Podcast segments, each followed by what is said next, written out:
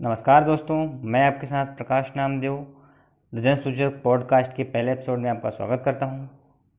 दोस्तों, मैं आपसे चर्चा करने वाला हूँ पीपीपी मतलब प्राइवेट पब्लिक पार्टनरशिप के बारे में। दोस्तों, आखिर ये पीपीपी है क्या? इसकी ज़रूरत क्यों पड़ती है? तो चलिए हम शुरू करते हैं। दोस्तों पीपीपी इसको हम ट्रिपल भी बोलते हैं पी थ्री भी बोलते हैं इनको हम कई नामों से जानते हैं। ये आखिर उपयोग क्यों होते हैं? चलिए हम ये जानते हैं कि आखिर ये है क्या। तो दोस्तों, इसमें दो या दो से अधिक सार्वजनिक और निजी क्षेत्र आपस में सहकारी व्यवस्था के साथ काम करते हैं।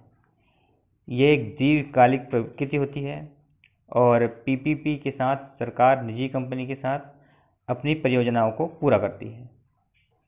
दोस्तों, देश के कई सारे मॉडल कहा जाए तो कई सारे हॉस्पिटल, कई सारे हाईवेज़ इसी पर बने हुए हैं।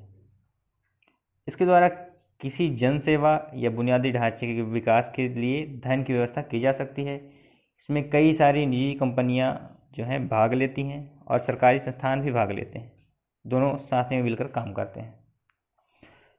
दोस्तों, पीपीपी एक व्यापक शब्द है, जिसे एक सरल अल्पकालिक प्रबंधन के किसी भी लंबी अवधि के अनुबंध के रूप में लागू किया जा सकता है, जिसमें धन, योजना, भवन, संचालन रख रखाव और विनिवेश जैसी कई चीज़ सारी चीज़ें शामिल होती हैं। ये कई सारी बड़ी परियोजनाओं के लिए भी उपयोगी साबित हो सकती है। दोस्तों, जिन्हें शुरू करने के लिए कुशल श्रमिकों और महत्वपूर्ण नगदी परिव्यय की आवश्यकता होती है। दोस्तों, कई बार सरकार के पास पैसे की कमी आ जाती है तो ये निजी कंपनियों पर आधारित हो जाती हैं। निजी कंपनियाँ इनको पैसे प्रोवाइड करवाती हैं और हमारी परियोजनाएँ जो हैं शुरू हो जाती हैं।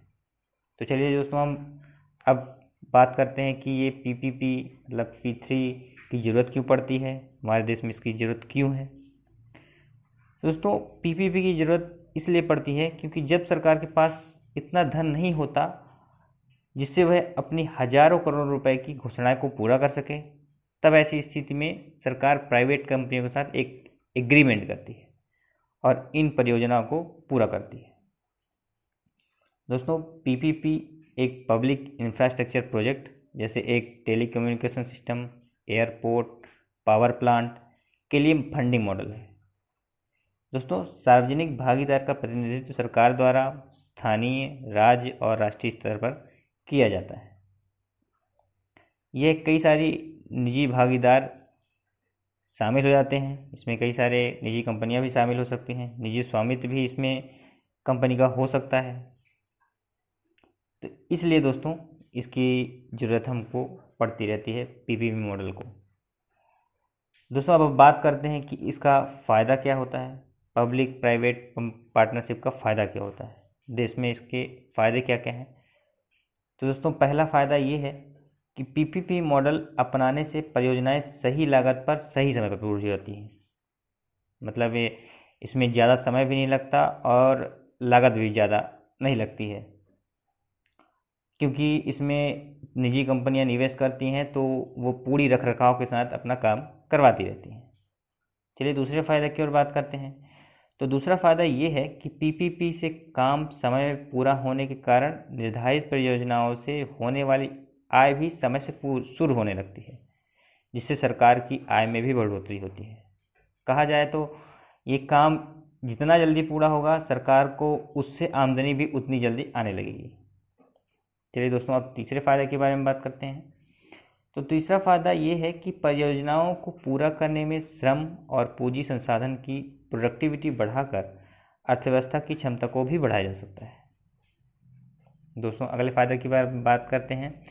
दोस्तों ट्रिपल पी मॉडल से सरकार को उसकी बजटी समस्या और उधार लेने की सीमाओं से भी मुक्ति मिलती है।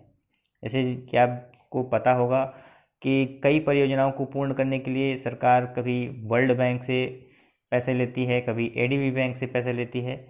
तो इस पीपीपी मॉडल के बन जाने से या पीपी मॉडल से काम करने से हमें इन बैंकों से कुछ ऋण लेने की ज़रूरत नहीं पड़ती है। इसमें निजी कंपनियाँ निवेश करती हैं और परियोजनाओं को पूरा किया जा सकता है। दोस्तों, अगले हम फ़ायदे के बारे में बात करते हैं।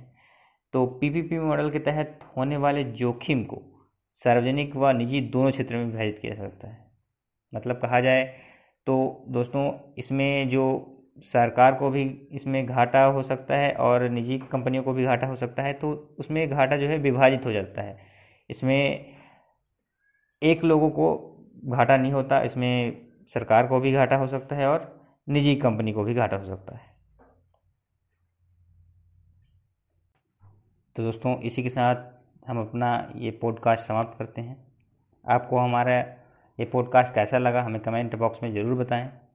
इसे लाइक करें और अगर आपने अभी तक हमारे चैनल को सब्सक्राइब नहीं किया है तो ज़रूर कर लें और बेल आइकन को भी दबा लें ताकि लेटेस्ट अपडेट आप पर सबसे पहले पहुँचे।